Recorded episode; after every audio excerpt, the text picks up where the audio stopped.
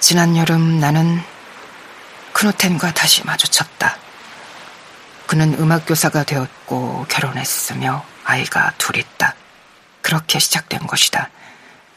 내 삶에는 이룬 것이 별로 없고 이제 나는 매일 저녁 이곳에 앉아 있다. 그리고 나는 두렵다. 불안이 엄습해 온다. 어째서 내가 이런 불안감에 시달리는지 모르겠다. 내가 글을 쓰는 것은 이 불안감 탓이다. 크누텐과 나, 우리는 함께 록밴드를 결성했다. 오래전 일이다. 지난 여름 나는 크누텐과 다시 마주쳤다. 이 불안감이 엄습한 것은 그때였다.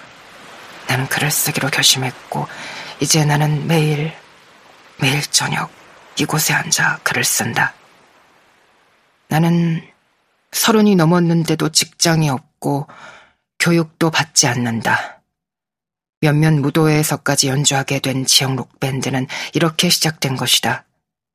나는 다만 이곳에 앉아 있다. 나는 두렵다. 왼팔이 쑤시고 손가락이 쑤신다.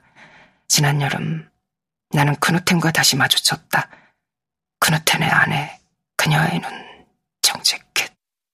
나는 매일 저녁 이곳 오래된 하얀 집의 다락방에 앉아 있다.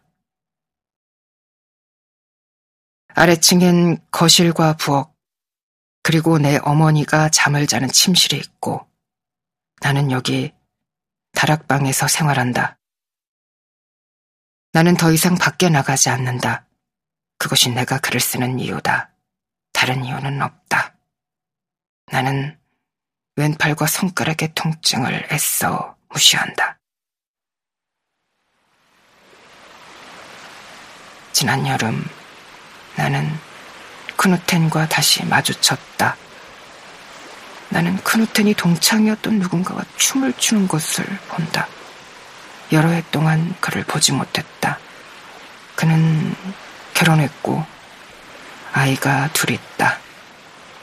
그는 음악교사가 되었다.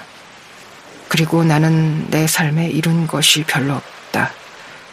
크누테는 떠났고 내가 그를 쫓아가며 불렀지만 그는 떠나버렸다. 나는 다만 이곳에 앉아 있다. 아래층에서는 어머니가 바닥을 서성거리고 있다. 나는 내 삶에 이룬 것이 별로 없다. 크누텐과 나는 밴드를 결성하기로 마음먹었다. 자유시간에 우리는 그렇게 하기로 했다. 우리는 다른 두 사람도 영입했다. 그렇게 시작된 것이다. 우리는 용케 악기와 장비를 마련했다. 크누텐은 떠나버렸다. 나는 그의 뒷모습을 지켜보고 있었지만 그는 떠나버렸다. 지난 여름 나는 크누텐과 다시 마주쳤다.